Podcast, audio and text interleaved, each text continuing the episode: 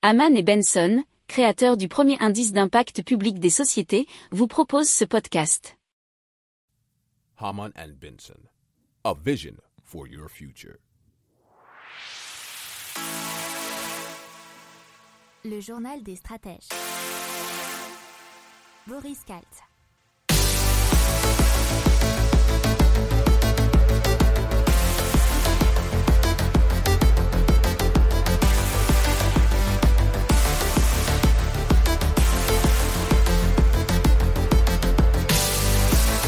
Bonjour à tous et bienvenue dans le journal des stratèges consacré aujourd'hui à la tech. Euh, allez, au sommaire, on va vous parler de voitures volantes, on va vous parler de yachts, euh, catamarans volants aussi, donc ça vole pas mal aussi aujourd'hui. Euh, toujours bah, dans les cieux, on va vous parler d'un avion qui pourrait être 22 fois plus rapide qu'un Airbus. On va aussi vous parler de l'espace avec des dépôts de carburant en orbite assez insolite. Et on va vous parler de la Chine qui reconstruit une deuxième lune, mais miniature cette fois-ci. Vous écoutez le journal des stratèges numéro 191 et ça commence, eh bien, tout de suite. a vision for your future. Le journal des stratèges. Allez, on commence tout de suite avec la voiture volante qui s'appelle Volar eVTOL. Alors, les eVTOL ou Electric Vertical Takeoff font référence aux moyens de décollage et d'atterrissage vertical d'un engin. C'est à la manière d'un hélicoptère. Alors, ce Volar eVTOL, euh, il a été euh, réalisé par l'entreprise londonienne qui s'appelle Bellwether Industries euh, et, donc en termes d'envergure, c'est à peu près la même taille euh, qu'une voiture normale et ils ont pour l'instant deux sièges alors que dans la version finale, ils espèrent euh, nous faire environ cinq passagers et c'est ce que nous dit l'article de Neozone. Alors le prototype, il faut savoir qu'il a volé déjà à une altitude de près de 4 mètres avec une vitesse de 40 km par heure. Alors, selon la société euh, Bellwether Industries, la version finale devrait atteindre les 3000 pieds, soit 915 mètres, et les 215 km par heure. Ils auraient une autonomie d'environ 90 minutes pour une distance allant de 220 à 300 km. Alors la firme, ils envisagent la mise en vente du véhicule pas pour tout de suite puisque ça serait à partir de 2028. Benson a vision for your future. Le journal des stratèges. Allez, on reste plus ou moins euh, dans les airs, ou enfin euh, avec les modifications qui sont possibles pour partir de la Terre sur les airs avec l'air yacht. Alors c'est une vision futuriste d'un objet dirigeable qui se déplace sur l'eau ou dans les airs avec deux ballons à hélium durable.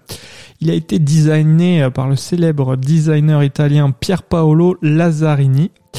Euh, il pourrait bientôt être présenté au public.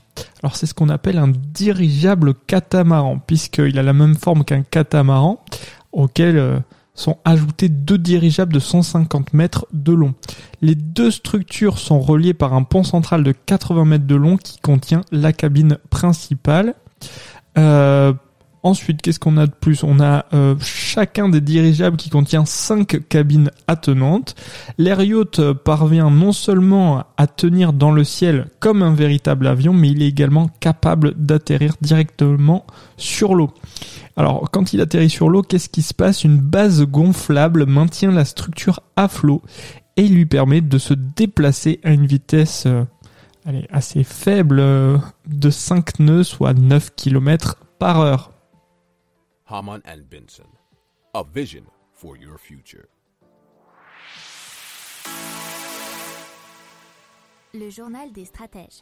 Elle est toujours dans les airs. On va parler d'une trouvaille des chercheurs de l'UCF, l'université de Floride, qui ont réussi à canaliser dans un moteur une énorme puissance capable de propulser un avion à Mach 17, euh, ce qui équivaut à 17 fois la vitesse du son, nous dit euh, un article de Détour. Alors, ce qui fait environ 22 fois la vitesse moyenne d'un Airbus. Pour parvenir à, ben, à réussir telle performance, les chercheurs ont délaissé euh, le moteur à combustion pour euh, un moteur à détonation. Alors, déchargeant brutalement une gigantesque quantité d'énergie, la détonation est ici stabilisée et canalisée par les chercheurs grâce à un système de rampe inclinée à 30 degrés contenant l'onde de choc dans la chambre de réaction. Alors, les premiers usages considérés pour cette technologie seraient bien sûr le transport aérien, mais ça pourrait être également le spatial avec euh, la lancée de fusées en orbite mais aussi, euh, on va dire, plutôt la défense et le militaire avec euh, l'emploi de missiles. Si vous aimez cette revue de presse, vous pouvez euh, vous abonner gratuitement à notre newsletter qui s'appelle La lettre des stratèges, LLDS, qui relate, et cela gratuitement, hein, du lundi au vendredi, l'actualité économique, technologique, énergétique, mais aussi de l'hydrogène, et puis de tout ce qu'on trouvera super intéressant pour votre vie. Haman and Benson. A vision for your future. Le journal des stratèges.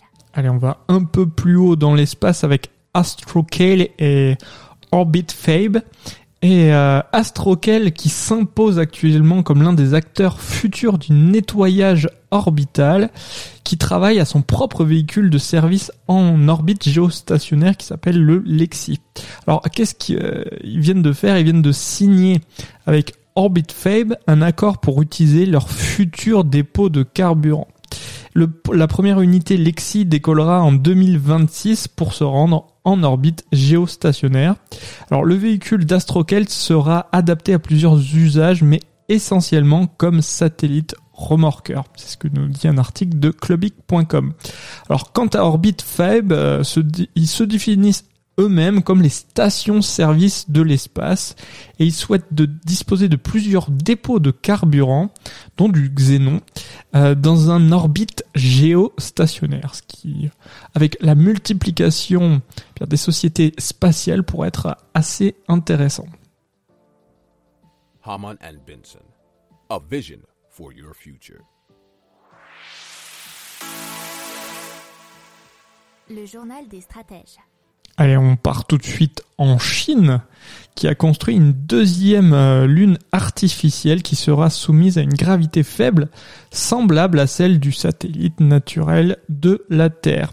Alors, ce double lunaire ne sera pas très très grand puisqu'il mesurera que 60 cm de diamètre, nous révèle un article de slate.fr. Alors, ce laboratoire sera inspiré par les recherches d'un physicien russe qui s'appelle André Game, James, faut voir comment ça se prononce, euh, qui avait réussi à faire flotter une grenouille à l'aide d'un aimant. Alors l'appareil chinois euh, utilise une chambre à vide et un puissant champ magnétique pour reproduire une gravité faible. Pour que l'illusion soit complète, l'intérieur de ce simulateur basé à Xuzhou dans la province de Jiangsu sera tapissé d'un paysage au style lunaire. Haman and Benson, a vision for your future. Le journal des stratèges. Voilà, c'est tout pour aujourd'hui. Je vous souhaite une excellente journée et je vous dis bah, à plus pour de nouvelles informations. Ciao Pour approfondir ces sujets, abonnez-vous à la newsletter de Haman et Benson et écoutez nos autres podcasts que vous retrouverez dans les notes de l'émission ou sur notre site internet.